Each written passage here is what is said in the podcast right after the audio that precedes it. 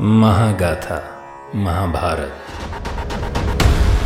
आज की कहानी जिस पात्र के बारे में है, उसे गुरु भक्तों के श्रेणी में सर्वश्रेष्ठ स्थान प्राप्त है। आधुनिक धनुर्विद्या के जनक एक लव्य की है ये कहानी। हिरण्य धनु का पुत्र एक लव्य, एक आदिवासी था। उसे धनुष विद्या गुरु द्रोण से सीखने की इच्छा थी। लेकिन द्रोण केवल राजकुमारों को ही विद्या देते थे। ऐसे में इस बालक ने केवल गुरु द्रोण की प्रतिमा के सामने ही अभ्यास करके इस शिक्षा को ग्रहण करना शुरू कर दिया। क्या लगन और निश्चय रही होगी उस विद्यार्थी की, जहाँ कई लोग मार्गदर्शक के होते हुए भी कुछ अर्जित नहीं कर पाते?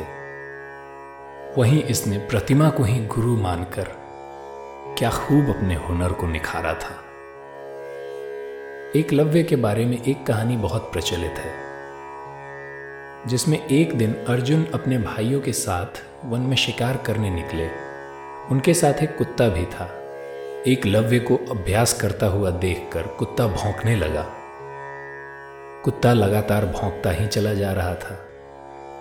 एकलव्य ने एक साथ सात शब्द बेदी बाण चलाकर उस कुत्ते का मुँह ही बंद कर दिया। एकलव्य की बाण विद्या देखकर अर्जुन उससे उसके गुरु का नाम पूछता है। एकलव्य ने गुरु द्रोण का नाम बताया। हस्तिनापुर लौटकर अर्जुन ने अपने गुरु द्रोणाचार्य को एकलव्य के विषय में बताया। गुरु ने जैसे ही एकलव्य का नाम सुना, वो सीधे मिलने चले गए।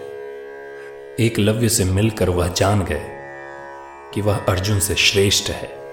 अर्जुन के प्रति उनके मोह के कारण द्रोणाचार्य ने एकलव्य से उसका दाएँ हाथ का अंगूठा मांग लिया।